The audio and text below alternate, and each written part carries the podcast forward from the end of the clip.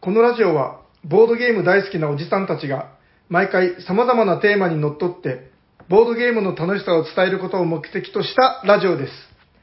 はい、おはようございまおはようございます喋っているのは T 斎藤と、す。シャニバ・タイラです。よろしくお願い します。あれこんおしゃべりさんはあそうだ違うんだっけおしゃべりさんにはボードゲーム大作戦会ダッハ始まっていきますがー、これ台本読んでるのになんでそこで間違えるんですかいやここになんか点点点って書いてあったから、ここでよろしよろしくだったかなと思って。あ あ、はい。ということで、なんかやっぱ、キンビル・ブランクのせいでしょうね。はい。キンビル・ブランク。キンビル収録は、ミナッチさんたちが、ああ、それ以来、あれも2月のことじゃないですかああ、そうですね。いや、もうそうですよ。3月は風のように去ったんで、そう、あれからいろんなことがありましたよ。ええまあ、春が来たというか、まあで、あの、久しぶりに金ビルに行きましてね。はい。はいはいはいはい。やっぱちょっと勘も鈍ってるんじゃないですかはい。うん。 そうですね、久しぶりに読んだら。 なんかあれでしょ、あの、飛行機の中で、こう、おしゃさにを聞いてたら、なんかその、返事しそうになったっていう。そうそうそうそう。あの、聞いてたら、なんか、うとうとしてきた、きて、ああうとうとしてたら、なんか、おしゃにちはとか言ってたから、ついなんか、あ、言わなきゃって。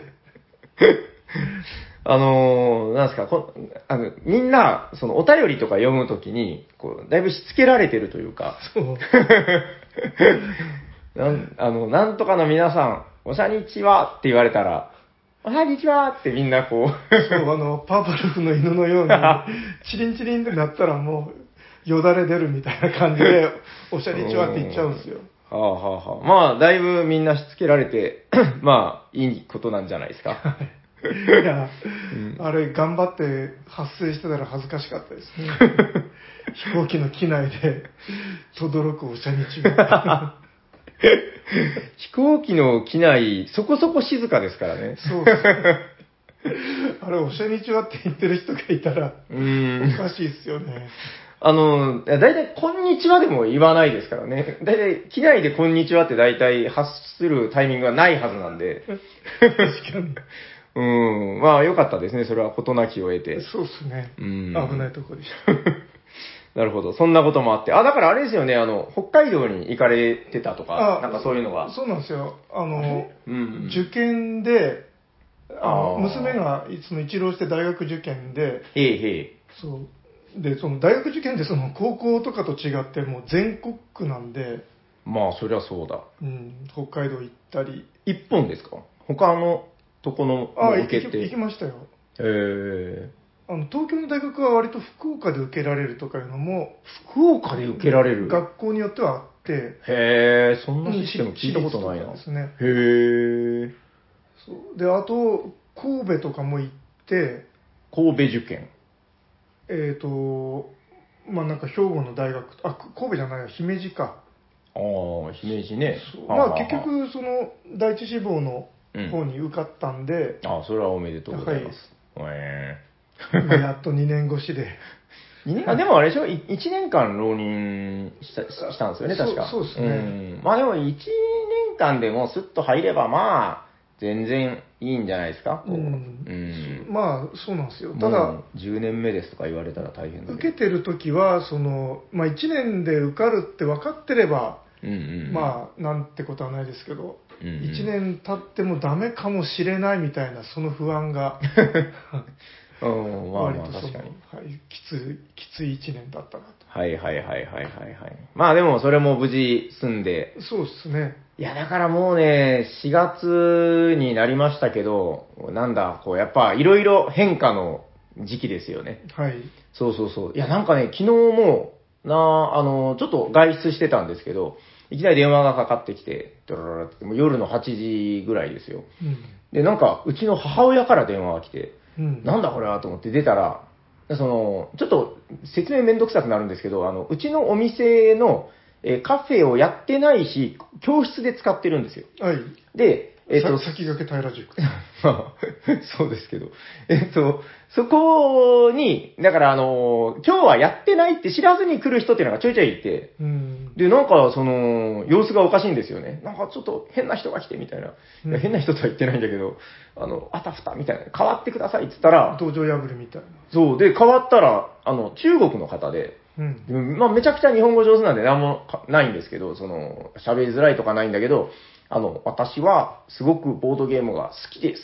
で、あの、今度、空いてる日はどこですかみたいなことを、すごいこう、なんか、熱心に言われて、 おーあじゃあもうこの日はいいんじゃないですかとか言って、おーうん、だから、どうもやっぱ話を聞いてたら今年来たんだ、みたいな。あで、私はもう中国では毎日朝から晩までボードゲームをしています。ー。へそうえ。。日本でも私は、まあ多分大学に入学したんですよね。へえ。大学に入って、こう、なんだ、遊ぶ場所、探した。ここを見つけた、私は。つっておはい。ーへえ。。そうう、だからそういう人ってのがやっぱり、なんですか、こう、海外から来る人とかもね、だいぶ増えてますし、ううんん、まあ、入る人もいて、で、まあ、熊本さんは去って、 なるほど。熊本さんの送別会めちゃくちゃ何回もやったんですけど、おー あの、最後はトルコライスを食べまして。へえ。 えっと、もう彼は沖縄に旅立っていったんですかね。そうですね。嘘じゃなければ。あいや、なんかどっかで潜んでるかもしれないです よ。物陰とかに。あれわかりますプリムローズって知ってますあ、知らないっす。あらトルコライス研究会の斉藤さんともあろう方が。それ最近できたやつじゃないですか。えあ、いやいやいや、結構なんか老舗感ありましたよ。へえ。うん。あのー、メガネ橋のとこです。ああ、あの、川沿いの。そう。あ2ー階、二階にあるやつ。あああ、それ自分的には割と新しい部類ですね。そうなんだ。なんか結構佇まい古めに見えたけどな。 10年ぐらいはもしかしたら経ってるかもしれないですけど。いや、余裕でそんぐらい多分立ってそうな感じでしたよ。うんもう、もう美味しかったですけどね。まあ、なんかそういうトルコライス食べてとか、ちょっと、そうですね、送別会とか、まあ、人によってはだから歓迎会なんかもあるのかもしれないですけどね、こう、この時期は。うん。まあ、いろいろ変化が多い時期なんじゃないですか。そうですうね。ん。で、そうだ、あの、斎藤さん、先週、先週あ、先週の収録いなかったですよね。はい。あの、これもちょっとびっくりしたんですけど、はい。あの、ゲムマクボタが来たんですよ。ああ。ゲムマクボタが来たことにはびっくりしてないですよ。 そああ、それはまあ、来るあ、来たもうな。ハートしか思わないけど。 ああそれが、それが何か。いや、そこは別にいいんですよ。はい。あの、えー、ホットゲームインマイヘッド、はい。クポタンに、あ、はいはい。えー、お前どうだないのかそしたら、あいつその家で、その友達とずっと遊んでるらしいんですけどう、ん。あの、麻雀ばっかりやってるんだと。ああ、ほなんか麻雀気違いみたいな人がいて、う。で、ボードゲームはもうなんか、時々気が向いた時に1回2回やってくれるみたいなうん、そういう環境らしいんですよ。えー、だからもうないんですよね、つって。で、じゃあ今日遊んだゲームで良かったのは何だ、つって。うん、そしたら、その日遊んで、初めて勝利したゲームがあるんです。カタンです、それは、つって。おーカタンの開拓者たち。 で、あの、まあ、収録前に、カタンか、でもホットゲームカタンってでもむしろ今までなかったかもね、つって。いや、うまあ逆に出ないじゃないですか。うんしかも、クボタンってそのカタン初めて買ったんらしいですよ。初勝利カタン。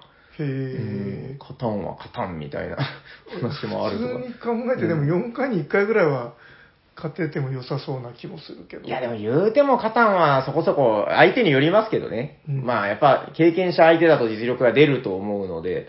うんいやまあそれは別にいいんですけど、はい。えっと、だからカルカソンヌとかカタンとか、実はホットゲームでは紹介していないかもしれないねという話でう、ん。じゃあいいよ、やりなよ、あの、ホットな時に喋るのはホットゲームだっつって話したんですよ。うんうん。そしたら、なんかその、だからその時点では別に何も対はなくてうん、カタンの開拓者たちを改めて取り上げようっていう話をして、うんその次の週に、もう皆さん多分ご存知だと思うんですけど、あの、海の親のクラウス・トイバーさんが、うん。。70歳でしたかね、お亡くなりになったといううんニュースが来て、いや、なんかちょっとこう、んんだって、今までね、300何回こうやってて、うんカタンホットゲームにしようなんていう話一回も出てなくて、やった途端次の週だから、なんかちょっとこう、ゾワッとしましたよね、なんかうんね。ひょっとして、あれですかね。うん。あ、もう、久保田が喋ってくれたから、もう、天井全うしたみたいに思われたとかなんかねジャパンの久保田が、は いあやっと役目を終えたみたいな。ホットゲームインマイヘッドで。まあ、でも不思議ですよね、それは。なあんまあ、なんかやっぱそういうのって、ね、こう、あるんじゃないかなみたいなことは思いましたよねーう。んなかなか、いや、なんかだから、まあ、カタンもそうだし、僕はあの、本当興味ない方あれかもしれないけど、坂本龍一あ、はいはい。も亡くなってう、ん、僕、だから結構、なんだ、うーん、まあ、好きなんですよ。うんあんまり坂本龍一ソロをバリバリ聴いてるみたいな感じじゃないけど、あの、ちょうど、先週ぐらいからかななんか、あ、それはでも逆に坂本龍一が亡くなったっていうので、なんか、久しぶりに坂本龍一なんか音楽聴くかと思って、うん。あの、フリクションってわかりますフリクション。わかんないです。めちゃくちゃすごいですよ。あの、坂本龍一がプロデュースしてる。うーん。あの、だから坂本龍一メンバーじゃないんですけけど、どうですかねまあ、多分斎藤さんにも響くものがあるんじゃないですかね。いや、自分はもう、うんそれこそ、あの、YMO とか、その時代ですよ。あ、そうですよね。うんん。ソロになっても、その音楽図鑑とか、そその辺までは聞いてましたけど、ね。ああ、もうめちゃくちゃ作品多いですからね、実はね。うんいやーそう、ちょっとこれを聞いて、あの、フリクションを聞いていない方がいたら、ぜひ、あの、聞いてください。圧力っていうアルバムが、あの、有名なんですけど、おー圧力。え、でも、うん。プロダ、んプロダクション、プロデュース。あーアルバムのプロデュース。だから別に、どうなのかな前作に関わってるわけではないかもしれない。その、圧力っていうアルバムは坂本龍一がプロデュースした。プロデュースってことは、その演奏者は別の人。あ、全然別だと思いますよ。なんうかん、中村達也って知ってます知らない。知らないっす。なんか、その、暴れん坊みたいなドラマーがいるんですよ。なんかその人も参加してたんじゃなかったかな。まあちょっとわかんないですけど、多分好きな方は聞いたら、わあこれは坂本のソウルを感じるな、みたいな。へえ、うん。まあちょっとぜひ、機会があったら。はい。もう70年代ぐらいなんじゃないかな。でもその海外で一戦でやってたバンドなんですよ。うん。そう。いや、だからやっぱちょっとそういう、もう立て続けでしたからね。龍一の次の日がトイバーじゃなかったかな。なんか、そんな感じでしたよ。いや、何日違かったかな二日ぐらい空いたかな何日か間あったような気もしますが、結構でもすぐでしたよ。うんこう、だからやっぱ偉人たちがね、もう本当、そうなんだよななかなか、こうずっといるわけじゃないっていうのはね、なんか感じますけどうね。んうん。どうしたんですか神妙な顔をして。 えっと、じゃあちょっと、そろそろちょっと、はいよろしいですか自分の喋りたい本題を、おしょうかねじゃあこれはメインテーマは斉藤さんに振らせていただいたらいいです。そうですね。はい、それでは。あでも、ちょっえとあ何何の、キャッチーな名前、あの、タイトル名思いついてないんです けど、あの適当に後で書いてください。わかわりました。大体あの、斉藤さん失敗したら僕後でこっそり変えてるんで。かりました。じゃあ、いきますよ。はい。本日のテーマは何ですか斉藤さん本日のテーマは、えっ、 と、キャッチーどころか病気とボードゲーム。いや、あるいは人生とボードゲームしようかな。おボードゲームと人生ボードゲームと人生。はい。イイエエーイーイどんどんどんどんどん。あの別にはいあの人生ゲームの話をしたいわけではなくて、ボードゲームとね。あ、まあでもなんか、キャッチーというか、僕はまあこれぐらいの分かりやすさが好きですよ。あいいですかはい、採用で。はい。はいはい。あの、お願いします2月に検診を受けて、まあ、毎年受けてるんですけど、それはなんか健康診断的なやつあでそすそうですね。かはいはいはいはい。で、そこで、うんうん。あの、ちょっとやばいよお前はって、その検診の先生から電話かかってきて、はあ。え、なんか太りすぎとかじゃなくて。いや、なんかさ、であの、うんもともとその、うんうんコレステロール高めとかはい。だったんで、もうその手のやつかなと思ったら、うん。あの、いや、もうめちゃやばって、 そんなセリフじゃないですけど、そんなニュアンスのはあ電話がかかってきて、ではい精密検査を受けろって言われて、で、受けたんですよ。ああ、再検査みたいなやつですね、じゃあ。うん、で、うんまあ、その検診、まあ、前から、その、要治療とか要検査とは言われてたんですけど、へえ。まあ、なんか、おっさんなんてみんなそんなもんだよみたいな話も聞いてたんで、まあ確かに。まあ、何年もスルーしてたんですけど、まあ、電話かかってくるとよっぽどなんだろうなと思って、うんで、受け、受はいはい。けたら、ああの、そこでガンですって言われたんですよ。ガンです。えガンあの、あのガンですかそうですね。はいはいはいはいはいでそれも、あの、血液系のガンっていう、血液系、なんかちょっと耳慣れないですけうど。んとまあ、有名なやつだと、あの、白血病とか、あですけあど、。まあ、その仲間の、えー仲間と悪性リンパ腫っていうやつなんですよね。はあ、はあはあはあはあ、結構なんか本当に重いやつですよね、それは。そうなんですよ。うんうんで、もう、めちゃくちゃショックを受けまして、うん。へえへえへえへえ、いや、そりゃそうだ。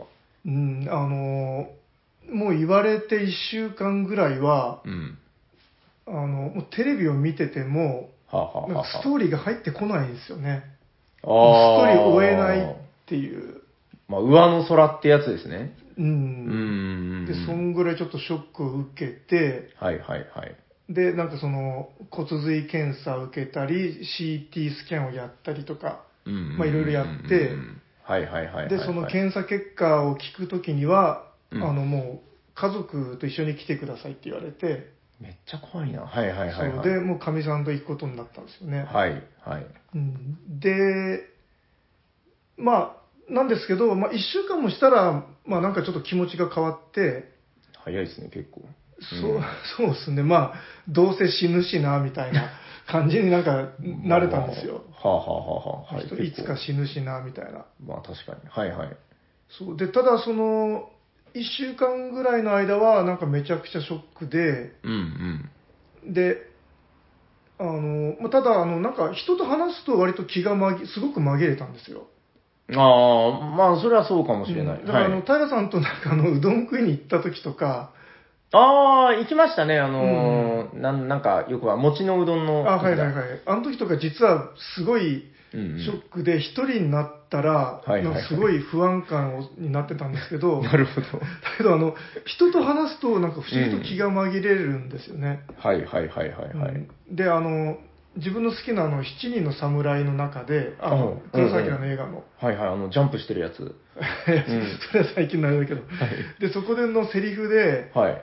あのなんかすごい辛い過去を追ってる農民にうん侍が話しかけるうん。場面があっうんて、うんうんなんかちょっと話をしようやって言って、うん。へえ。で人と話をするってのはいいもんでな あのなんか気が紛れるんだみたいな場面があるんですよ。ああ、でも、僕も見たことあるんですよ。もう、あんま覚えてないけど。うんまあ確かに、そんな、生き、うん、さつ、なんか、そういうエピソードあったような気はします。うんなんか、家の中ででしょなんか。あいやあの外でそれ夜見張りをしてる時に。じゃあ、間違った記憶 です。はい、どうぞ。うんでいやあれ本当そうなんだなってその時は痛感したんですよね。うん、いや、そらでもそうですよ。やっぱ一人でいるとよ、ろくなことはないですよ。ううんん。そのだから夜一人でいるとなんか悪い想像いっぱいしちゃって、はいはいはいただなんか話をしてると、うんうんそういう想像するあれもないんで、うん、うん、うん。なんか、あと、言葉にすると、なんか、落ち着くじゃないけどね、こう、うん、頭の中でずっと渦巻いてるとなんか悪い方に行くんだけど、うんうん、そういうのはあると思いいますよ。整理がつくみたいなね。そうで、その時あのゲームもいくつかやったら、はいはいはい。ああのボードゲームやは普通に割とできるんですよ。あー、あれ、金ビルの時じゃなかったです違ったあかなあ、キンブルの時もやったし、あれ、金ビルじゃないのかななんかでもね、昼になんか食いに行って、その後遊んだってことなんかやったと思うんですうよん、ね。何も覚えてないですけどね。はい。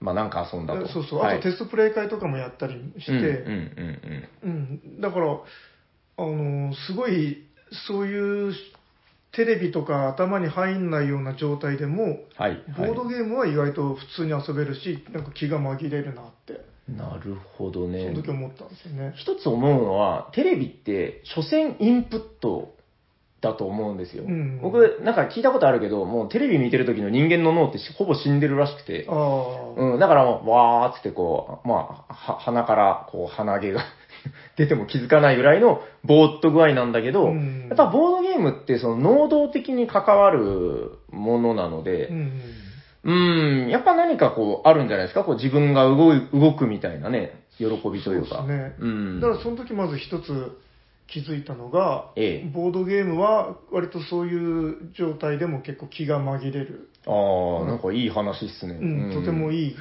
あの、ものだなと、その時思ったんですよね。改めて。改めて。なるほど、なるほど。ああ、でもなんかそれちょっと重みがありますね。まあ、あの、実際にズーンってなった時に、まあ、グッときたってことでしうょ、ん、そう。で、あともう一個思ったのが、ええ。あだからまあその時点では、もうその、検査結果まだ聞いてなかったんで、はいもう余命半年ですとか3ヶ月とか言われるかもしれないって結構覚悟があったんですよ。うん、うん、うん、で、その時にふと家をにひしめいてるボードゲー棚を見た時に、うん。はあ、はあ。あれ、これ全然無駄になるんじゃないかって 思っちゃって、いや、それでも本当怖い話ですよ。う。うんん、だから、はいそのよくボードゲームって一生もんとか、これ一生遊べるみたいな話するじゃないですか。はい、はい。なんかアクリコラのカード360枚もあったらもうこれだけで一生楽しめるんじゃないかみたいにえ言ったけど、あれもう一生一生って意外と短いってその時思っちゃったんですよえね。なるほど、なるほうど。んで、ましてその入院とかし始めたら、はあ、はあはあ、こんな棚のゲームとももう会う会うこともできなくうん。それはそうだ。なあみたいにもすごく思ったわけですよ。はいはいはいはいはいはい。まあ、あとはその、まあ、結局いくらなんかボードゲーム積んでてもうん。そのなんとなく老後にすごい広大な暇な時間が広がってて、うん。そこで自分はいつかめちゃくちゃ遊べるんじゃないかっていうなんとなくぼーっとイメージがあったんですよはいはいはいはい、はい。うっすらとうん。 だからその積みゲーに対してなんかその罪悪感みたいなのがなかったんですけ どなるほど。その老後というのが自分はへえへないなんかもうないのかなみたいに思い始めてえ。なるほどなるほど。すごはいはい。い考えちゃったんですよねその時あー、なるほどね。まあ確かに漠然としたその老後に遊ぶ時間っていうのは、なんか、僕もわからんではない。確かに。うん、それはわかります。そうでその直前にちょっとポチろうかなみたいに悩んでたのもああそこでちょっと手が止まっちゃったんですよへでこえ。れ買ってどうすんのみたいにまあまあまあまあまあまあまあ。はいで、はいはいなんですけども、まあ、そんなことまあちょっといろいろ考えましたと、えええはいで、えー、とただまあその検査結果が出てえ。はい。かみさんと行った結果、うん。あのなんかそのあ、えー、と自分の悪性リンパ腫ってやつはなんかうん種類が60種類ぐらいあるらしくて、 60種類うんああ、その病気の種類ってことですかそうなんか一口にそう言ってもまあそあのーすごい種類とパターンがあるので一はい概には言えないらしくて、ああ、なるほど、なるほど。であの中にはそのすごい早く進行するのもあって、うーん。もうあっという間にその余命3ヶ月ですとか言われたり、ええめっちゃ怖いな、それ。はあ、はあそうそうはあ、いやめっちゃ怖いやつなんですよ。ええええええええなんですけど、自分のはどうもそういうのではなさそうって言われたんですよ。あ、あああ、あのあ。まあ、はまだはっきりしてないんですけど、あ、まだはっきりしてない。へえ、はいはい、はい。た、だ、あのーどうもその検査結果とか、もろもろ総合的に考えると、うん。速度の遅いやつではないかって言われて、うーん。で、はいはいはいはいあのーなんか無治療の経過観察っていうのになったんですよね。無治療あ、じゃあその、え、無治療無治だからまだ治療はしない、始めない。へえ、あ、そんな対策があるんですね、なんか。うんへえ。なんかその血のがんって、うん。がんって割とその病巣を切り取るみたいなイメージあるじゃないですイメージがある。はいか、はいはい血。だからなんか切り取れなくて、ああ、まあそりゃそうだ。うんでなんか放射線治療とか抗がん剤とかで治すらしいんですけど、はいはいはいはい、なんかあの、はい。そういうのってやみくもにやるんじゃなくてその種類を特定して、それに効くようなやつを使うっていうのがまあそのあー一般的なやり方らしくなるほど。あ、じゃあそれは何その、検査待ちっていうことなんですかなんかあのうんうん。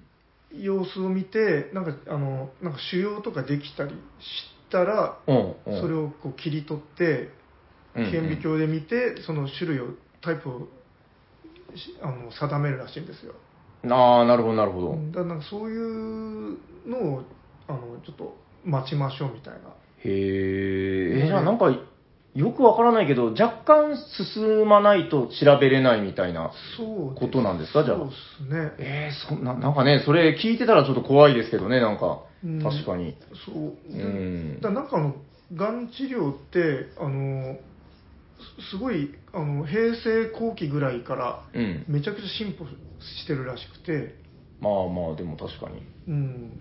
うんうん。まあなんかそんな話で、だからうんまあ、おそらくそんなすぐには死ななさそうみたいなうーん。ことは分かったんですよね。まあ、あと言うてもおっさんですからね、その、なんか若い方だと逆に早いとかいう話も聞きますよね。あこうそこも調べたんですけど、ああの実はそういうのってないらしくて、ええ今まであんなに常識みたいに聞いてた のに。何それ。いや、まあもしかしたら説があるのかもしれないですけおどう、それはあの、がんっていろんな種類があって、うんあうんうん、の進行が早いがんは若い人でもかかかる、要するにあのし進行が遅いタイプのがんが若い人があんまかかんないっていう、あ、そういうことなんだ。なんか僕はあの、細胞分裂が激しいからみたいなイメージで捉えてましたけど。うん、違うんだそういやだから自分もなんかそうかなと思って。うん。でだ今、そのすごい健康的なあ、その前がひどかったんで、うん。酒ぐびぐび飲んだり、めちゃくちゃ睡眠時間が短かったりしてたんで、はいはい改めたんですけど、うんうん。その改めて健康的になったら、なんか血の巡り良くなったり、へえ。いやいや、うんそのし細胞がどんどんどん新しくなって、で、がんが早くなるのかなみたいな、おもああ、素人考えなそうそう感じですけど。で、調べたら、はいはいはいだからそうじゃないらしいんですよ。だから、うーん若い、だってその理論でいくと、健康になった方が早く死にそうじゃないですか。確かに。 うーん、いやでもだから本当、ガンってね、僕もよくわからない。でもなんか、そうですね、僕の知り合いは結構でもかかってるやつ何人かいてうん、いや、それこそ若くして亡くなったやつとかいるんで、うんなんかそういうイメージだったんですよ。やっぱ、うん30歳ぐらいでね、亡くなったやつがいるんですよ。うんそうそうそうそう。あれ早かった。うんまあでも2年ぐらいだったかな。ううんん。そうそうそうそう。そうででまあとりあえずそういう感じになったんですけども、うん。であの家に帰ってもう速攻で迷ってたやつをポチりましたね、 ああ、そっち方向で。なるほど。うん、で、うだからその期間いろいろ考えたんですよそのはい。なんかもう処分してった方がいいのかなとかおーいや、そうですよ。なんかさっきの話の流れだと、これは無駄だからみたいな話、その、うん無駄になるんじゃないかってことを言いそうからそうだったけど。どんどんもう棚整理した方がいいのかなとかもうポチるのをやめた方がいいのかなとか考えたんですけど、逆じゃないですか、なんか。えうそのん、言ってることと。うあのん。いえ考えた結果自分が出した結論としてはえ。もうそういうことは一切し ない。だってあの、もう買うまあ。のやめたり、うん。好きなゲームを処分してったら、うん。どんどんどんどん気持ちが細くなりそうじゃないですか。うーん。まあまあまあ、それはそうかもしれないい。や、だ から、自分としてはもうそういうことは一切せずに、ええ。あの、っていうかなんかそういうことするとなんかトリガーになりそうな気がして、この棚が全て好きでさっぱりになった時に俺は死ぬみたいな。あの、棚から最後のボードゲームが落ちたらってやつでしょ。そうそうそう。だからもう一切やめて、うん今まで通り買おうっていうか、うん。うんむしろ、もうなんか、なんか金残すぐらいだった ら、どんどん買おうかな。めちゃくちゃ言ってるけど、まあ、まあでも、わ僕はまあわかりますよ。その、結局、なんかね、後悔を残すぐらいなら何でもやっといた方がいいという、うんうん、気持ちですよね。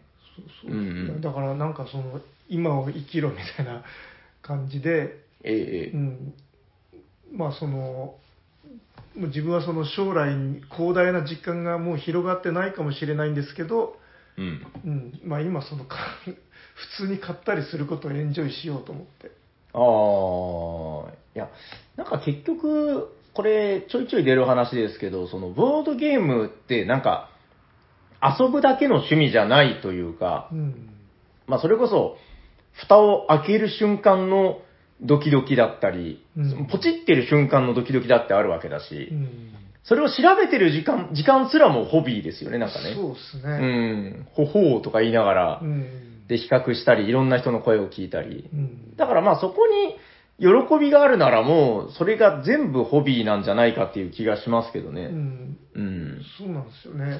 だから、そういうのを、なんか わ、やめて、なんか心を、うん。なんか、さなんか、元気の反対みたいにしていくのは、 あの、うんかえって体に良くないと思思った次第なんですよね。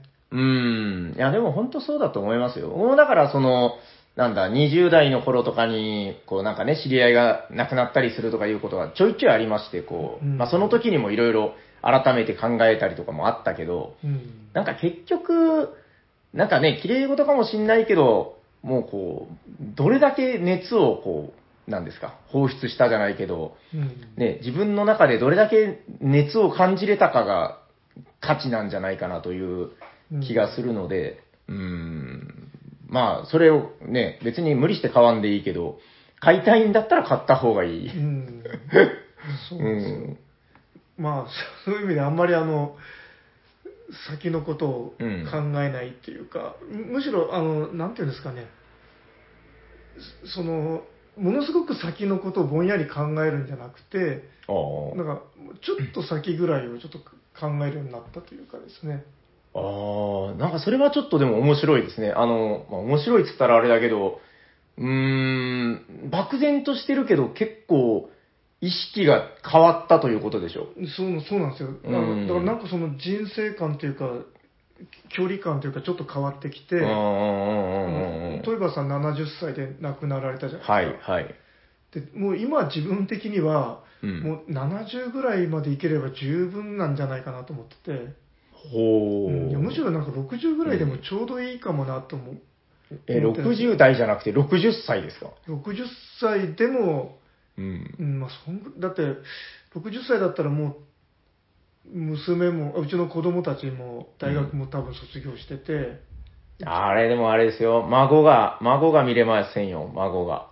まあ、 まあ見れないかもしれないですけどちょっとだけ見れるかもしれないですけど。いや、孫は可愛いでしょ、孫は。うんだけど、うんあのもうそのうんなんか入院したりいろいろうん。ボケたりして、周りにいろいろ迷惑かけたりあ、それはね、まあそうなんですよ。うんそれは僕も割と賛成で、ただこれ結局こう周りの人間がどうかっていう話もあるんで、難しいんですけど、僕は個人的にはですよ、なんかその、カイジかなんかを読んでてこう、グッときた話があって、うんあの、野生の鷹というのを知っているかみたいな話があって、知ってますこのエピソード。知らない。えよ読んでないのかなあの、鷹は美しいだろうみたいな。で、なぜ美しいかというと、あいつらは、もうその自分の、まあ、高い飛翔能力だったり、敵を食べる能力、それで生きているから美しいんだ。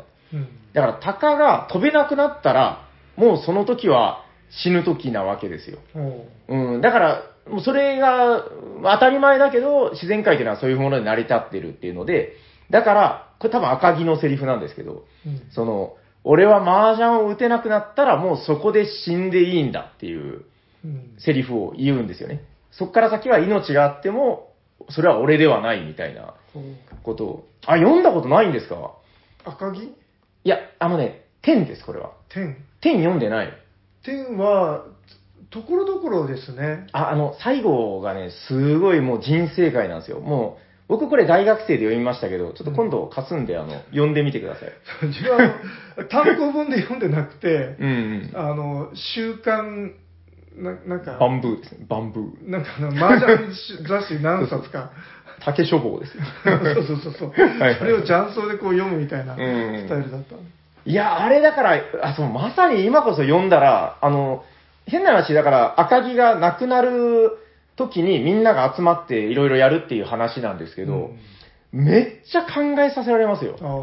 ああの、多分今読んだら、なんかいろいろ、どうだろうな、むしろいいんじゃないかな、なんか、こう、今考えてることといろんなリンクあ。があって、ううん。んそうですね。まあもちろん、その、あ、意見が合う、合わないはあると思うんだけど、ういん。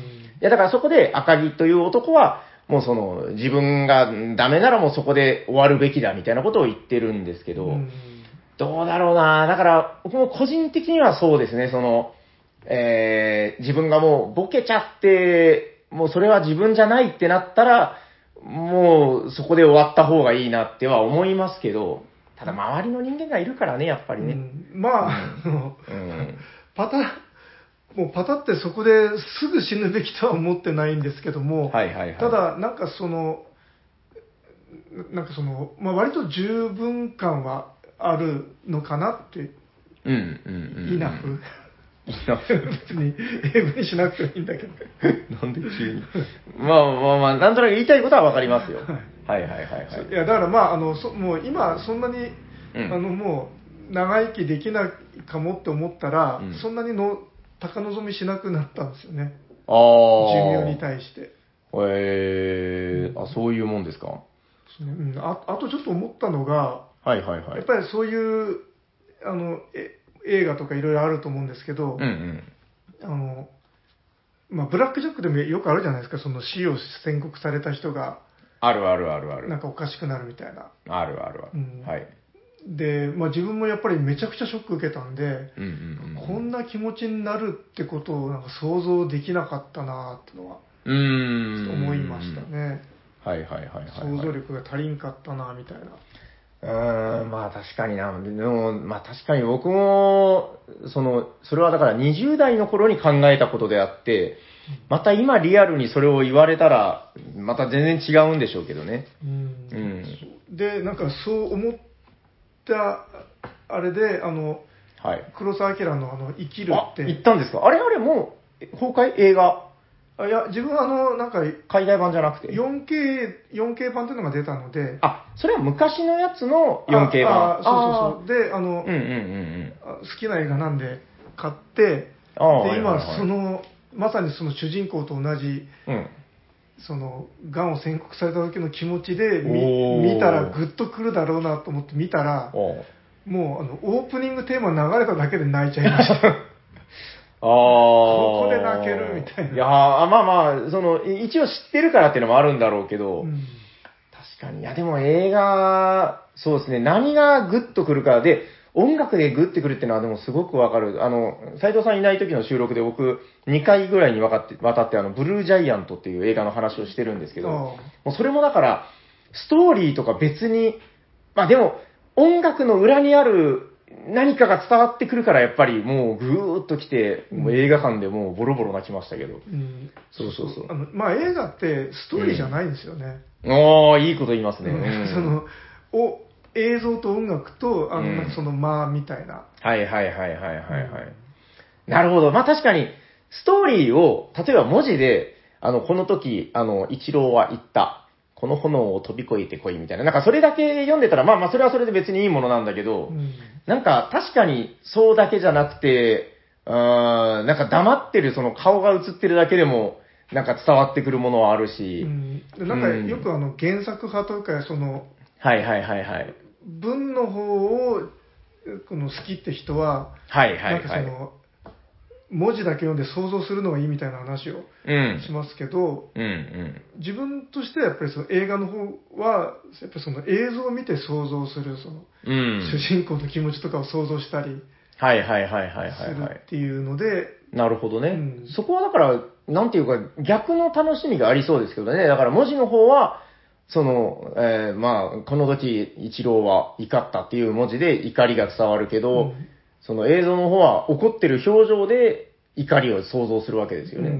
うん、なかなか面白い。そうですね。だから文字の方はむしろ逆に気持ちとかはもう説明してしまってるみたいな。うん、まあもちろんそこはね、こう、高等な比喩表現とか、まあいろいろ表現であるんだろうけうど、うんん、まあまあ別にそれは、 なんか全然ボードゲームのポッドキャストではないけ ど、めちゃくちゃ面白いテーマではありますね。はい。うん、なるほど。え、何の話してたんだっけ なんか、はいあ、生きるがね。はいあ生の、きる黒沢監督の、はいはいはい。はいあれ、興味ないんですかあの、今度、え海外版で撮り直されるってやつは。リビング。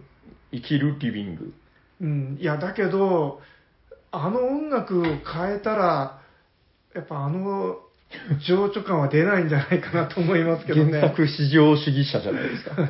いや、いや、生きるもうほんとすごい大傑作ですよ、あれは。僕見たことないですよ。あの、ブランコのやつでしょブランコのやつ。うもん、ちゃんと見た方がいいのかな、やうっぱ。あの志村隆が出てきて、うん。もうあの 声で歌われたらもう、もう泣く以外にできないっていうかもう自動オートで涙出ますよ。えー、なるほど。あじゃあ、その今度の劇場公開版を見にえ行くんではなく、その元版を見ろと。うん、なんかまあちらっとあのひ批評みたいなの見たんですけど、もなんか見やすくはなってるみたいな。う、まあそりゃね、もう、だいぶ時が経ってますからね。ううん、そりゃそうでしょ。うんういやん、まあ超えることは無理でしょうね。どれくらい近づけるかじゃないですか。うーん、まあ、も元の版のね、やっぱ凄みっていうのはありますからね。オリジナル版の。えー、なるほどな。なんか恐ろしいもんで、もう結構喋ってるんですね。あじゃあ次えなのんかコーナーに行きましょう。え、いいんですかなんかこんな中途半端な、あの、黒沢明の話で終わりになりますあいけど。や、えっ、と、で、これ多分あの、続報があると思いますので、あー、なるほどね。はい最後は、あれですよ、自分がこう、亡くなってチーンと、 ヤコウさんとか、さやさんだけで、あの、シャー君とか、あーそれで、ああの時はいはいこんなこと言ってたな、みたいな振り返る回が。あの、絶対グッとくるやつ、その1みたいな、その、あるあるで、あの、生前の、あの、肉声での録音っていうのが。これ映画あるあるで、間違いないやつ。あの、だから、斎藤さんの、こう、カセットテープかなんかでと残しておくんですよ。で、こう、な、わざわざ、なんでわざわざカセットテープ、こんな再生する機会ももうめんどくせえのにとか言って、ブーブー言われながら、まあでも、おしゃさりの皆さんにって書いてるから、つってこう、流しました。つってそしたらもう、全リスナーがもう、全米が泣くやつですよあ。そこで衝撃の事実が発覚するんです ね。私は地球人ではない、みたいな。い実は細胞が。 やまあでもまあ、これ、ストーリーの終盤で、まあ、主人公の、何ですかこう、相棒とかね、あの、父親とかが亡くなった後に、これ残ってたら絶対もう感動するやつ。はい、ちょっとぜひカセットテープで。そうですね。あとあの、終盤のなんかしゃがれ声とかで、うん。録音するやつとか。そう おう、しゃにちはいや笑い事じゃないけど、まあ、ちょっと面白い。うーん、まあそうですね。これを聞いているこ時には、私はもういないだろうっていうやつで、こうぜひ、はい。どんなつまらないことを言うのかな、みたいはいな。はいというわけで、うん今回は一応、まあはいはい多分その、序章みたいな。序章。デデス編パート1みたいなやつで。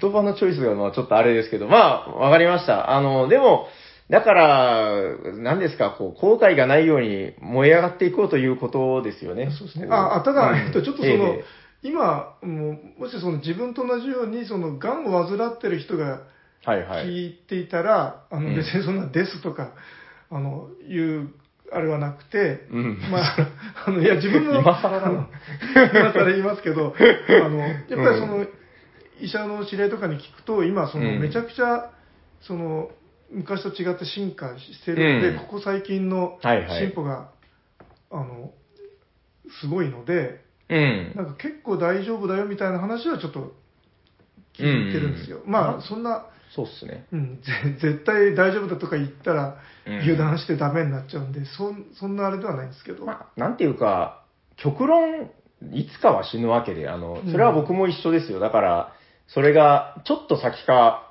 その、もうすぐって言われるかの違いであって、うーん、でも確かになんか、僕の親戚とかでも、僕の、あの、お母さんの妹がね、あの、なんか、同じような病気にかかったんですけどう、ん今はなんか割とピンピンしてますよう。んなんか、1年ぐらいかな、入院して、ちゃんと治療して、つって、うんだから本当確かに、昔みたいにもう、絶対ダメみたいなね、こう、絶望感はだいぶ少なくなってるって話は聞きましたけどね。まあ、あの有名どこだとあの水泳の池江選手とかですよね。ああ、そうですよね。うんああの人すごいもんな。うんいや、そうなんですよ。だからもうとにかく、でもそれを聞くとこう、なおさら頑張らないといけないなじゃないけど、こう、もうね、完全燃焼みたいなのがやっぱり、こう、バターンって倒れるときにこう、 できてるかどうかだと思うんで、まあ、私もちょっと頑張らないといけないなと。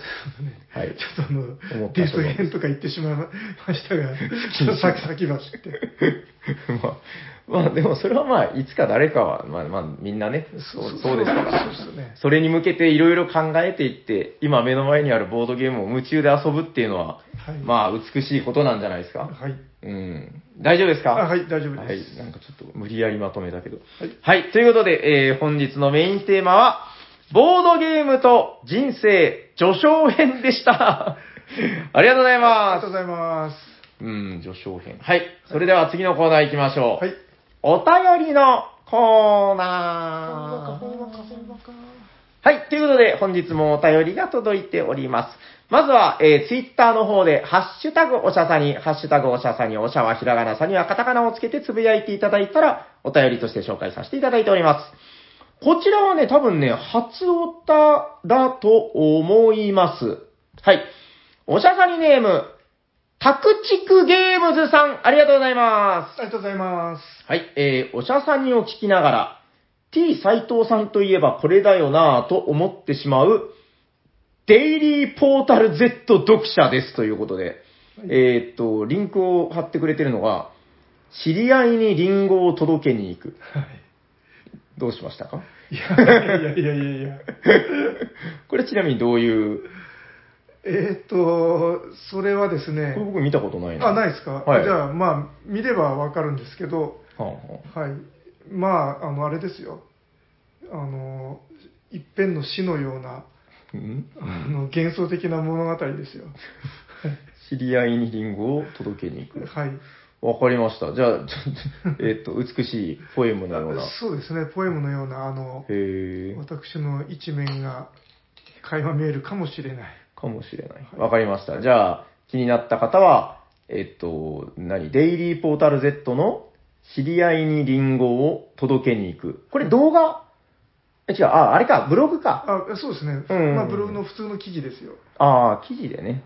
あの、斎藤さんだから今更ですけど、ライター、もう今違うんですかもうだから、元ライターっていう方がいいんですかそうですね。えーっと、10年ぐらい記事書いてたんですけど、書かなくなってからもう10年ぐらい経つかもしれないですね。ああ、もうそんなになりますか。はい。うん、まあまあ、あの、興味が湧いた方は、ぜひ調べてみてください。今でも見れるんですよね、別に。あ、見れますね。そううんで、そその時の同じライター仲間のええ小野法師丸さんって方は、ああ、はいはいはい。ボードゲームプレイスペースを今、うん。東京でされてるんですよねあ。れ、東京になるんですか東京か。埼玉じゃなかったですなんか。えーっと、埼玉と東京の境目ぐらいであそ、うなんだ。確か東京だったような気がするんうですんけど、。キャベツをかぶっている方ですあはいはよね。いはいはいうん。はい。まあ、そちらも興味があったら、ぜひ調べてみてください。はいはい。えっと、タクチクゲームズさん、また後で言いますけど、あの、初オタステッカー確定で、えープレゼントできますので、またご連絡お待ちしております。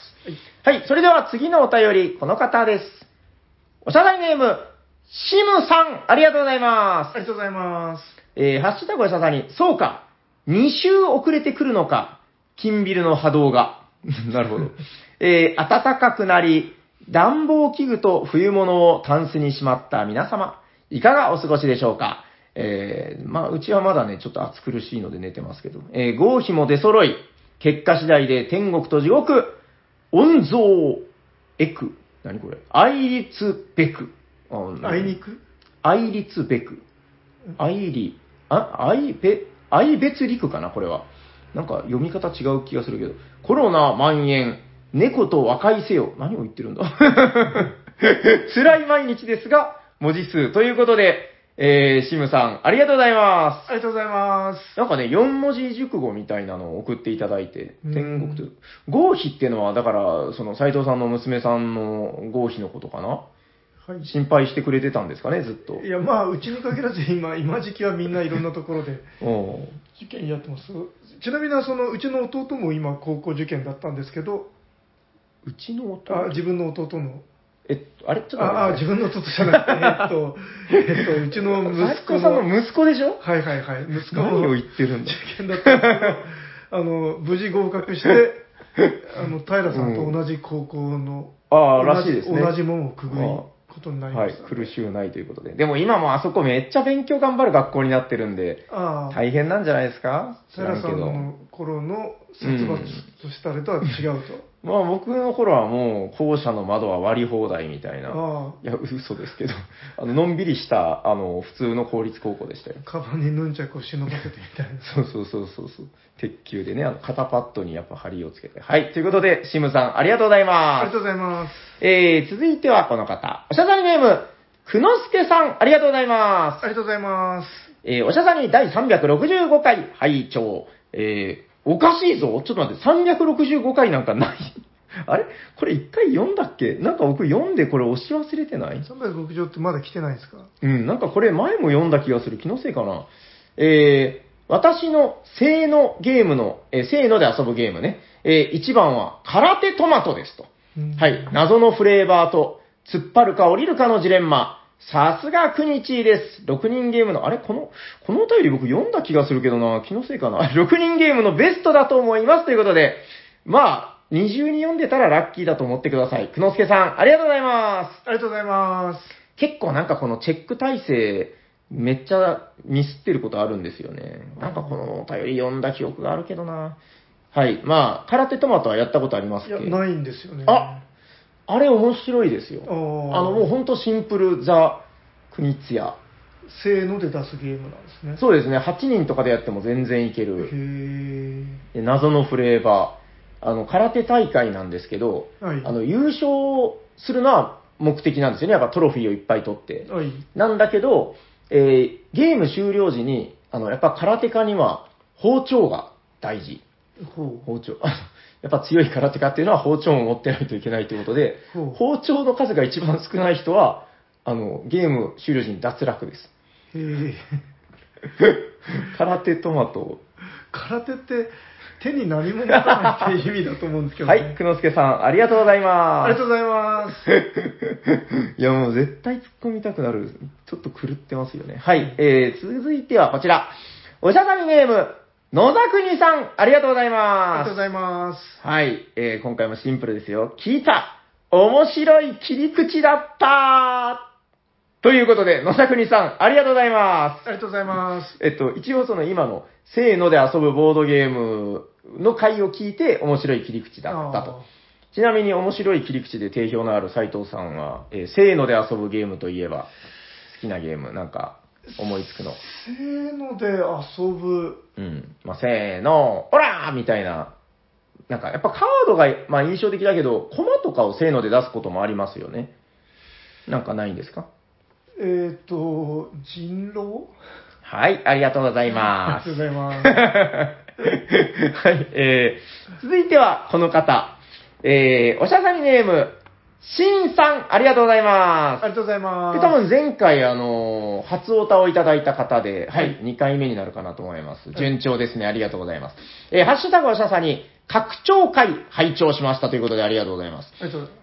えー個人的な必須拡張は、キングオブ東京です、うんおールールも比較的簡単で、キャラに特徴が出るので、これは最初からあっていいかなと思います。えーボードゲームに使えるお金というのは限られているので、拡張を買うか、新しいものを買うかはいつも悩みます。ということで、シンさん、ありがとうございます。ありがとうございます。キングオブ東京。うん。いや、あれは確かに必須拡張。あの、昨日東京ってだから、まあ遊んだことない方はどうなのかな、まあいらっしゃるかもしれないけど、何も入れんかったら怪獣ごとの個性がないんですよね。うん。で、拡張セットの、えー、なんか特殊能力カードみたいなのを入れると、その進化をしていくと。うん。で、どんどんどんどん特殊能力が入るんだけど、これで個性が豊かになっていくよと。うん。ちなみに、えっと、僕のさらに推奨なんですけど、その拡張カードを入れて、最初から1枚持ってスタートっていうのを僕お勧めしてます。あの、初めての人に遊ばせるとき。うん。だからそしたらこう、なお、なんていうのかな、指針が見えるというか、東京に行きたいやつは東京に行くし、うん。うーん、まあ敵を殴りたいやつはやっぱ殴るっていうのがより見えやすくなるので、最初から1枚めくって持っとくっていうのはおすすめかなと思っております。はい。だから自分的にはあれ、うんあの、絵が描いてないのがちょっと難点だなと思うんですよね。あー、その能力カードに。えまあ、スペースの都合上、あの小さいカードだからっていうのはありますけどえね。そうあのうちの子供がちっちゃい時にも、キングオブ東京大好きで、うん、めっちゃやってたってね。よくやってたんですけど、はい。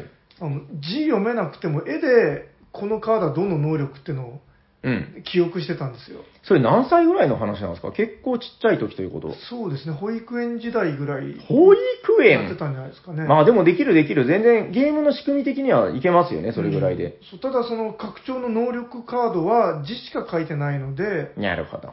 うん、だからあれもちょっと絵入れてほしかったなとはうんうんうんうん。思いますが、なるほど。じゃあ、ちょっと、 次のバージョンの時にはぜひ、あれ、どこが出してんのかなよくわかんない。い今、イエローが出してんのかな違うのかなイエロー、はい日イエロ本だとーっぽいホですねビージャパですか、ね、ホビージャパン、ホビージャパンさん。ホビージャパンさんがどうにかできることじゃなさそうだけど。んはい、えー、斎藤さんちの息子さんが、もうでも今、幼稚園じゃないよ。もう高校に入っ た。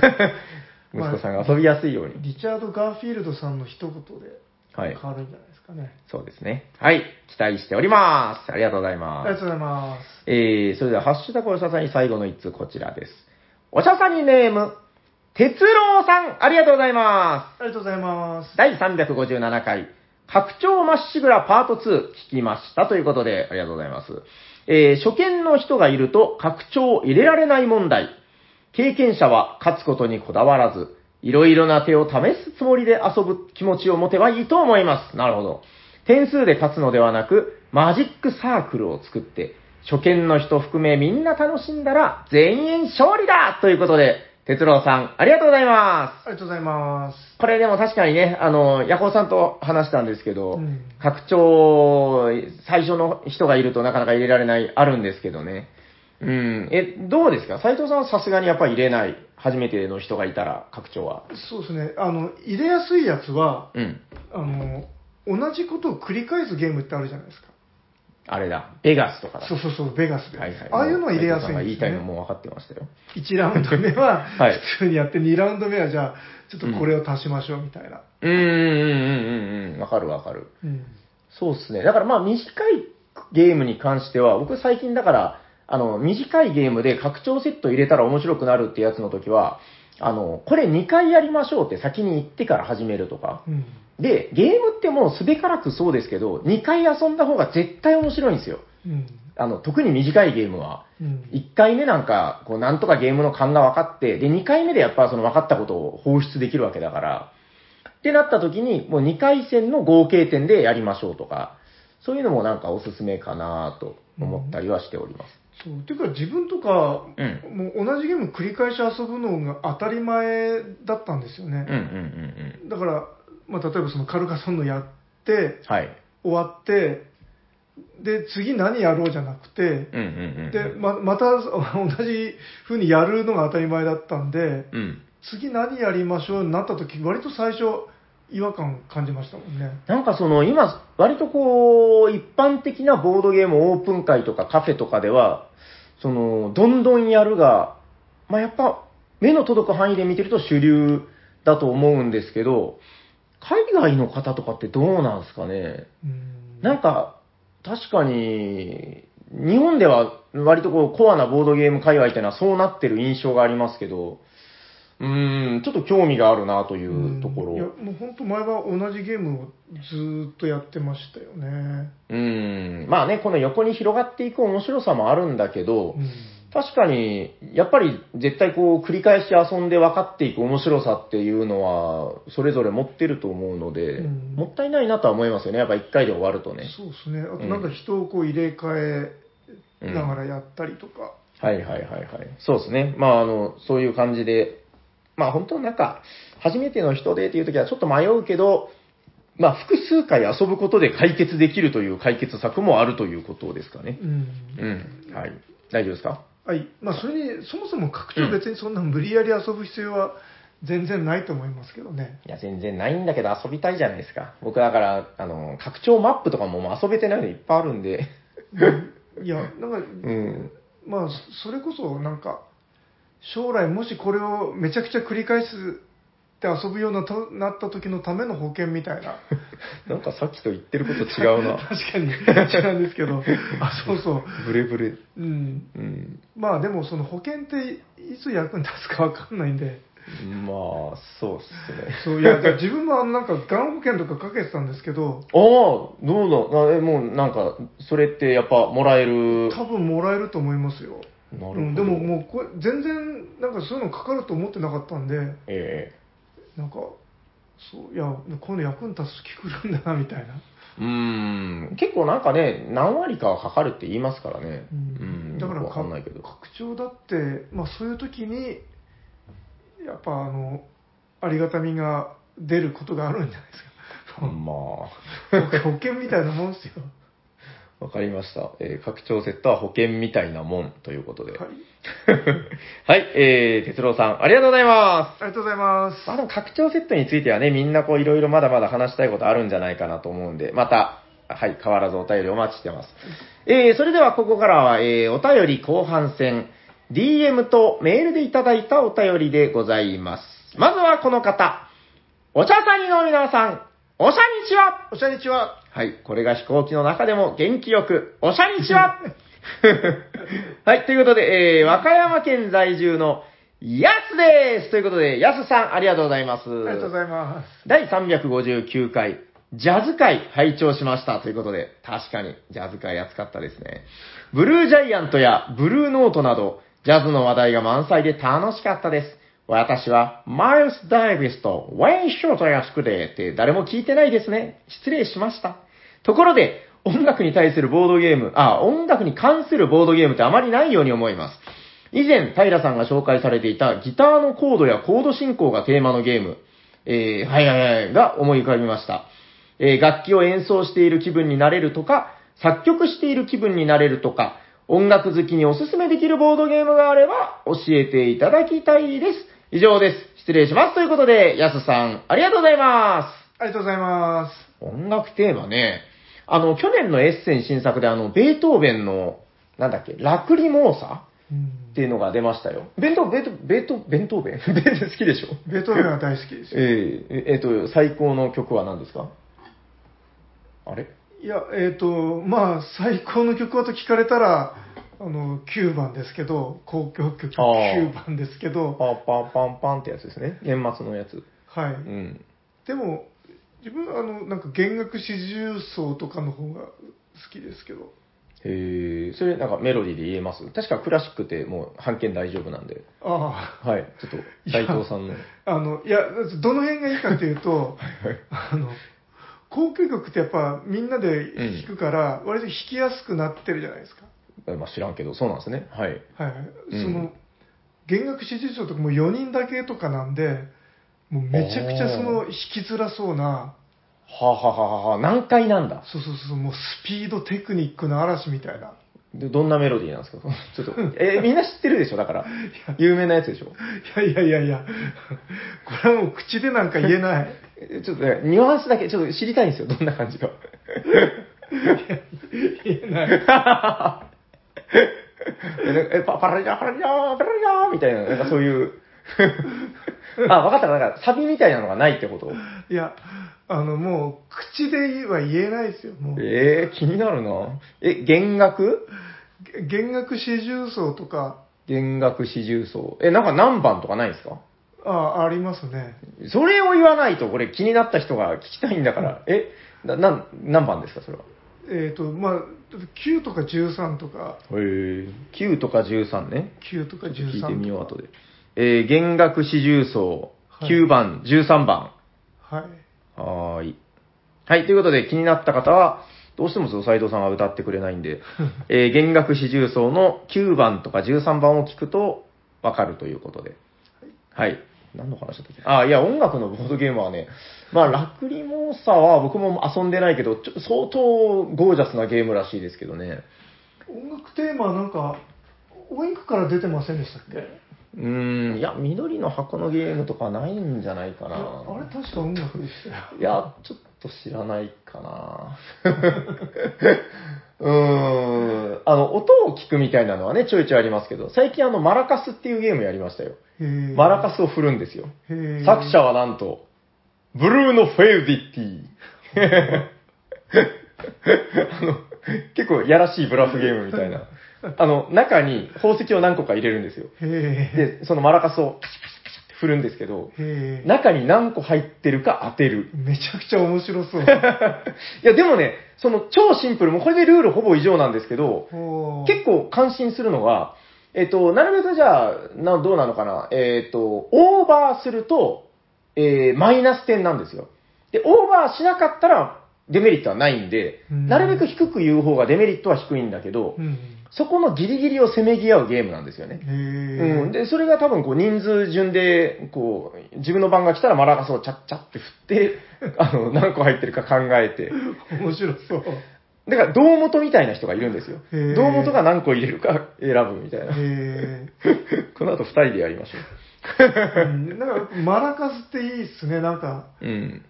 なんか、その、頭悪いって言ったら怒られそうです けど、あのなんかちょっとユーモラスになりがちですよね、絵面が。まあ、確かに。はい。ということで、あの、そ遊んだことない方はぜひ、ブルーノ・フェデティのマラキャス、遊んでみてください。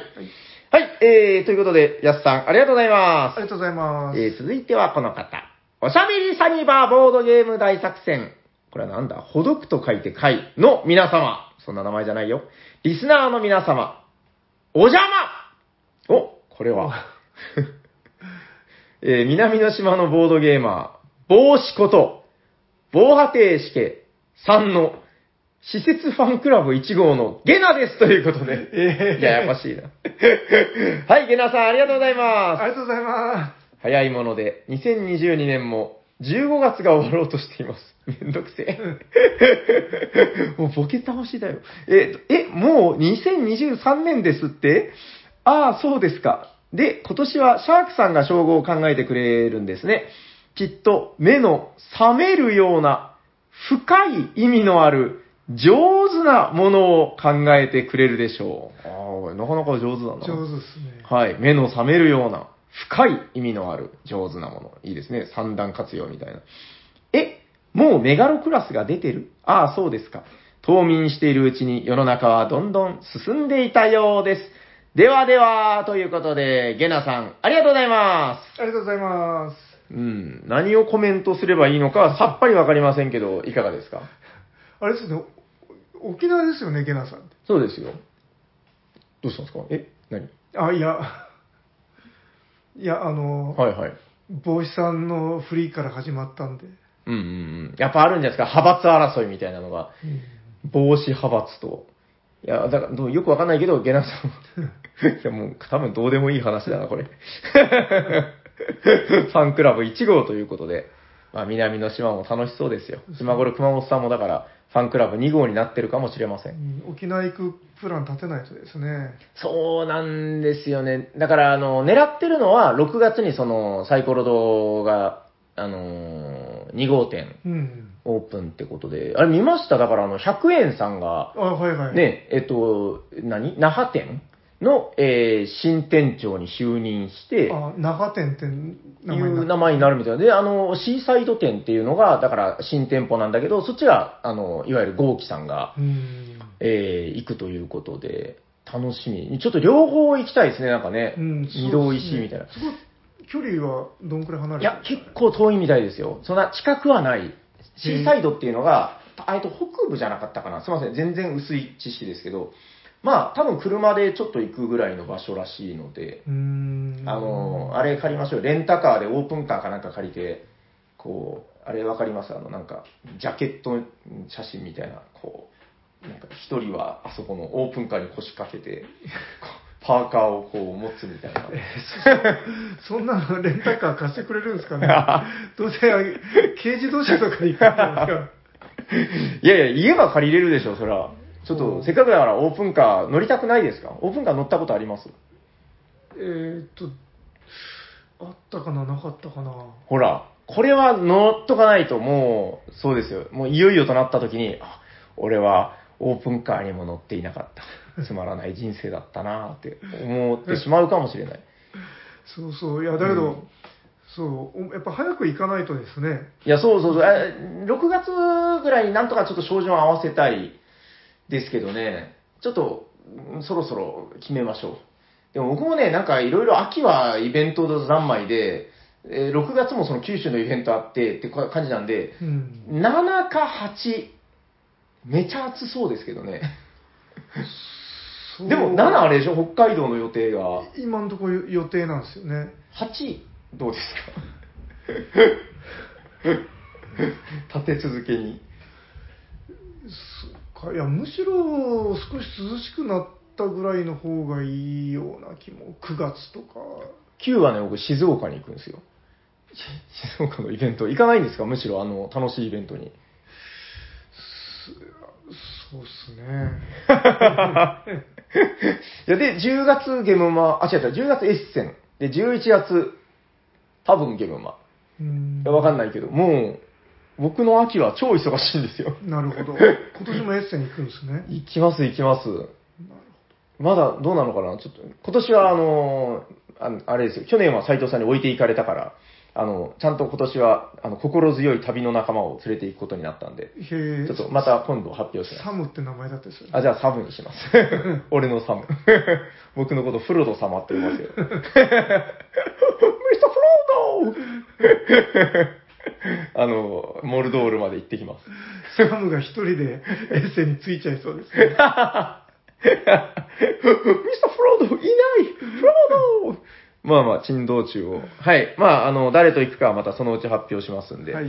えっと、何の話だったかな ちょっとあの、ゲナさんの話何も関係ないやん。 はい。ということで、あの、沖縄に行った折には、言うても僕、ゲナさんのメガネしか知らないですから。ああ。あの、テラミスティカを一緒にやったりとかはね、したことがあるんですよ。うん。うん、あのーアプリだったかなアプリか、アリーナか忘れましたけど。はい、あの、楽しみにしております。今年は絶対に行くぞということで、言語化しておけばね、はい、逃げ道がなくなりますから。はい、えー、あー以上です。はい、ということで、えー本日のお便り以上になります。ここで、お便り関係のお知らせがございます。結構時間かかったな。えー、っと、まずはこの方、えー、タクチクゲームズさん、えー初オタありがとうございます。えー、っと、初めてお便りをくださった初オタの方には、初オタステッカーを漏れなくお送りいたします。えっと、DM かメールの方で、あ、今からあの、ちゃんと言いますんでね。え DM かメールの方で、えー、あの、この住所に送れ、みたいな感じで、あの、お名前とかですね、えーご住所を送っていただければ、漏れなく、初オタステッカーをお送りしますので、ご連絡お待ちしております。はい。そしてもう一つお知らせが。でんでん。パカチでんでん。それな、何の音楽なんですか、それ。なんかターミネーターかなんか、それ。うーん、なんか、あの、僕の中では、あの、ダース・ベイダーをイメージしてるんですけど、まあいいや。そんな。本日、5通採用のマスラオがいらっしゃいます。それはこの方です。工藤助さん、おめでとうございありがとうまございます。す。しかもなんかあの、同じお便り2回読んだんじゃないかっていう疑惑の上で。疑惑の。 まあまあ、もうあの、読んだのはこっちの責任ですから。えー、くのすけさん。えっと、ご存知ですかメガロクラス。じゃあせっかくなんで斉藤さん、えー、どうしましょうメガロネームを。くのすけメガロかメガロくのすけですか。うん。まあ別になんか、斬新なものでもいいですよ。メガロロロとかなんかそう、去年のあれみたいな。ピピタパンみたいな。えーっと、じゃあ、メガクノス ケロ。くっつけてもらえなさ そう。ツイッターに。 あしかもそんなに斬新でもなかった。えっとはい、メガ、くのすけ、ロ。くのすけさん無理はなさらないでくなだんかさい。あの、オビワン・ケノービみたいな、そ の、あ間に2つあの、イコールが入るやつですね。メガ、え、メガ、クメガノスケクノスケロ、ロ。発音もしにくいしな。はい、ということで、えー、クノスケさん、あなたは今日から、メガ、クノスケ、ロです。これが嫌だったら早く15通になるように頑張っていただければと思います。はい、ということで、えー、番組ではお便りを募集しております。宛先はどちらかなはい、番組ではお便りを募集しています。ツイッターで、ハッシュタグおしゃさに、おしゃはひらがな、さにはカタカナでつぶやいていただくか、ツイッターの DM もしくはメールでお送りください。メールアドレスは、おしゃべりさにば、アットマーク、gmail.com、シャワ sha です。お便りお待ちしておりまはい、お待ちしております。それでは最後のコーナー行きましょう。ホットゲームインマイガーだ誰かがすねげマスク紹介するね。今日す。はじ誰だゃーん俺だーはい、ということで、えー、T 斎藤さんがお願いします。はい。今日ご紹介するのはこちら、テレステンマーシャンズトリロジはい、ということで、えー、火星人のトリロジー。ー。はい。はい、あ、の、えっ、と、何ネスターゲームズのやつですね。はい。えっと、ネスターゲームズ、あの、筆箱で有名なネスターゲームズですけど、はい。ペンケースサイズのをちょっと作らなくなって久しくて、そう。はい。で、それからちょっと、あの、若干影が薄くなってたんですけども、うんうん。えっ、と、チューブシリーズっていうのを、ええなんか出してまして、へい。そのうちの一作、なんかあの、ポスターみたいな、うんうん。あの、紙のチューブにゲームが入ってます。はいはい。ポスター入れのことですね。だかはらいポスターみたいな。。で、これ前かららもあって、前はあの、アーケードってやつも同じくチューブだったんですけど、えその、アーケードのチューブはめちゃくちゃバカでかかったんですけど、え。はい。なんかバズーカみ たいなサイズだったんですけど、まあ確かあにの、それよりだいぶ小ぶりになりました。まあ確かに確かに。はい。ちょっと、デカめの症状みたいな。うーん、そうですね。うん、確かに確かに。はい。で、この中に、あの、ゲームが入ってます。はい。これだから元のタイトルはなんだっけえっと、火星三部作、えっと、なんだっけえ、火星の、はい。えっ、と、ガーデン・オブ・マーズ、マーズと、ガーデンズ・オブ・イオ、イオ、それからガーデンズ・オエンケラトス。ブ・エンケラトゥス。はいはい。で、僕このの方が覚3えてるはい、つを、あの、まあ、セットにして、こんなでかい。なんだこれ。まあ、あの、もともとコンポーネントほぼ共通だったんですよね。そういえば。はい。で、パーツを共通部分はそのまま使って、まはあマップが3枚入ってますはーあー、でかっと。でかいっすよ。あ、でかいけどこれアクリルじゃなくなってる。あそうですね。3D プリントの。は ガーンめっちゃでかいアクリル期待してたのに。い。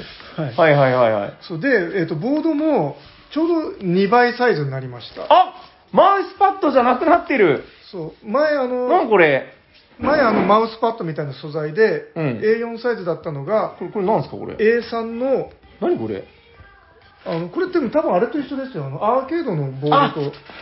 あー、そうだそうだ。これなんて言うんですかね。ビニールじゃないけどなんか塩ビみたいな。うん。マウスパッドより薄くなりましたね。なんか、アウトドアなんとかって書いてたんですけへど、ー、でも強そう。なんかマウスパッドって結構レッタがね、あの、逆巻かに、逆、逆巻きにするとあの、ネスターさんがすぐ怒るっていう。そう、なんかちょっとあの、うんシワっていうかその、巻き跡がつきやすかったんですけど、うんうん。これはあこの、れいいな。巻き跡が、あの、すごいつきづらいっていうか、すぐ真っ平らになって、遊びやすそう。確かそに。そうそう、何気に結構自分これ気に入ってます。なんかザラザラザラしてて気持ちいいし。うん、あ、いいですね、素材は。へー。そうで、あの、まあ、ゲームの面白さは、まあ、もともとお墨付きだったんですけど、うんうん。前ちょっとちっちゃかった、あの、少しちょっと置きづらかったんですよね。まあそうですね、あの、なんていうのかな、ディスクですねう。んカラーディスクを置くんですよ、花として。そうそう。で、あでのか、っ。コマでかっ。軽っ。そのちっちゃいディスクの上に宇宙人コマを置いてたんで、あ、折れそうだな。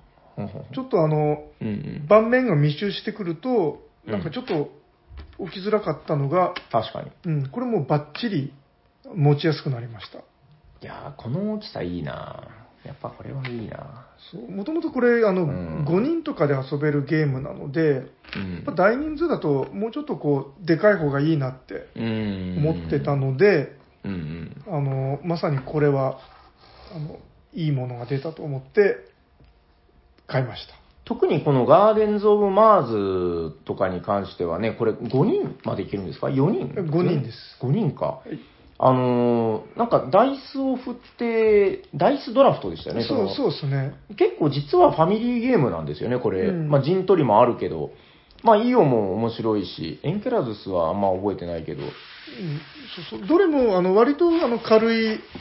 まあ、30分から長くても45分ぐらいで収まるぐらいの、すごくあの、いい味付けの、実は全部ファミリーゲームなんですよね、あの、そうなんですよあの、アブストじゃないんですよ。うんあれ、待てよ、イオはアブストか。あ、でも、あれですね、最初の敷くやつはランダムそうでかなすね確か。うんまあこれは運要素エンケなラズスがアブストか。運要素はほほぼほぼないけど、うんただあの感覚として割とその普通のファミリーゲームですよねこれどれもだと思います。ルールもそんなに多くないし、うんあんまりガチ感は感じないんですよね。そうですね、うん。マーズが一番ファミリーな感じがするな。うん、であのルールが若干改訂が入ってますあらま。この説明書に改訂版ってあるんですけどもえ、それなんか結構大事だったりしますいやあのちょびっと。本当にちょびっとなんですけど、うんえっ、と、み、どうもあの共通化させて覚えやすくしてるのかなって自分は思いました。ほほー、なるほど。例えばあの、えっ、と、イオとマーズは、花をこうどんどん追い植えていくんですけども、うん。えー、と隣接するように同じ色がこうつつながってグループ化するとどんどん点が伸びるじゃないですか、うん。うん。 2個くっついたら2点3個だったら3点ってみたいな感じでしたね。はいうん。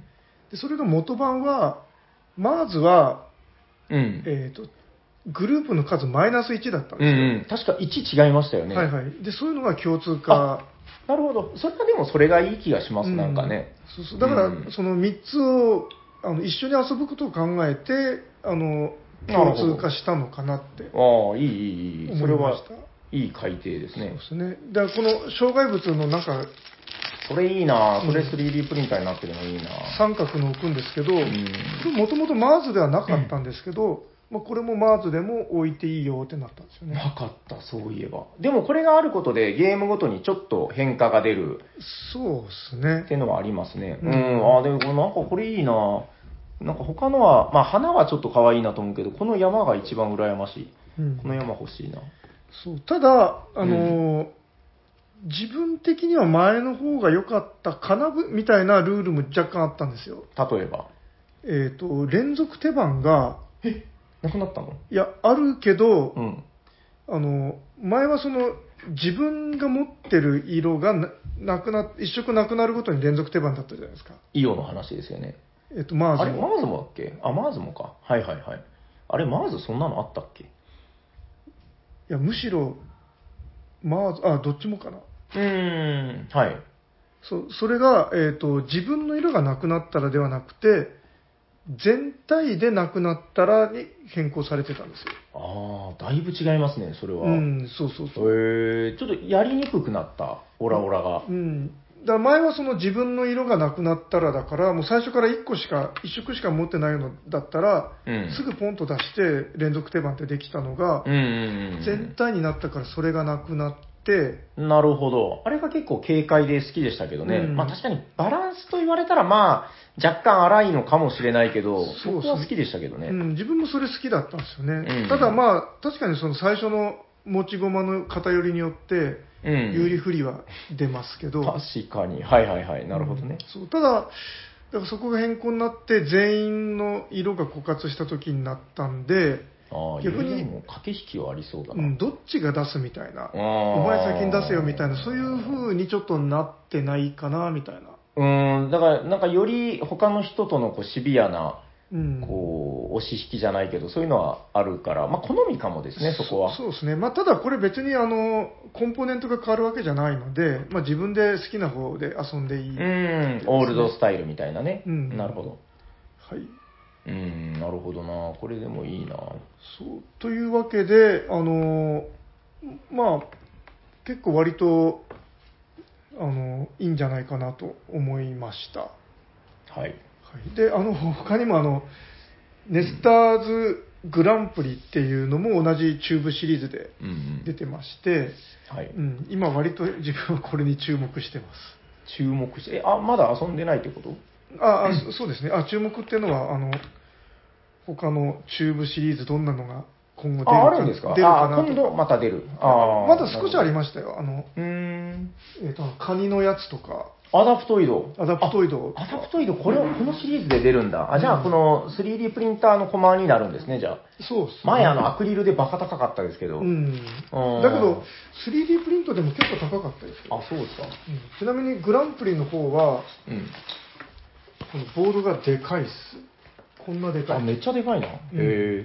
ちょっとゲームについて話してると尺が足りないので、また今度あそ紹介うしてそうくだそうっさすい。ね。はい。大丈夫ですかじゃあ、えっと、なんか、こっちの火星で言い残したことはないですかはい。 えっと、いや、なんか久しぶりにやっぱりネスターゲームうん触って、あの、やっぱすごくいいなというか、うんうんうん。はい。まあ、あの、いわゆる商業品として出回ってるボードゲームに比べると、うんまあ、ちょっと割高感はあるんですけど、うん、まあまあねう。ん、だけどむしろあの、うんうんこういう珍しいものの方が、あのうん自分のマニア心をくすぐるものがあって、はい、とても満足しております。わかりました。じゃあ、最後にタイトルを。はい、えー、と、マーシャンズ・トリロジー。はい。火星人三部作。はい。ありがとうございまありがとうございます。す。じゃあ。はい、じゃあ終わっていきましょう。終わりましょう。聞いてくださった皆様、ありがとうございま。ありがとうございます喋っていたのは T 斎藤と、す。サニバータイラです。ありがとうございました。ありがとうございました。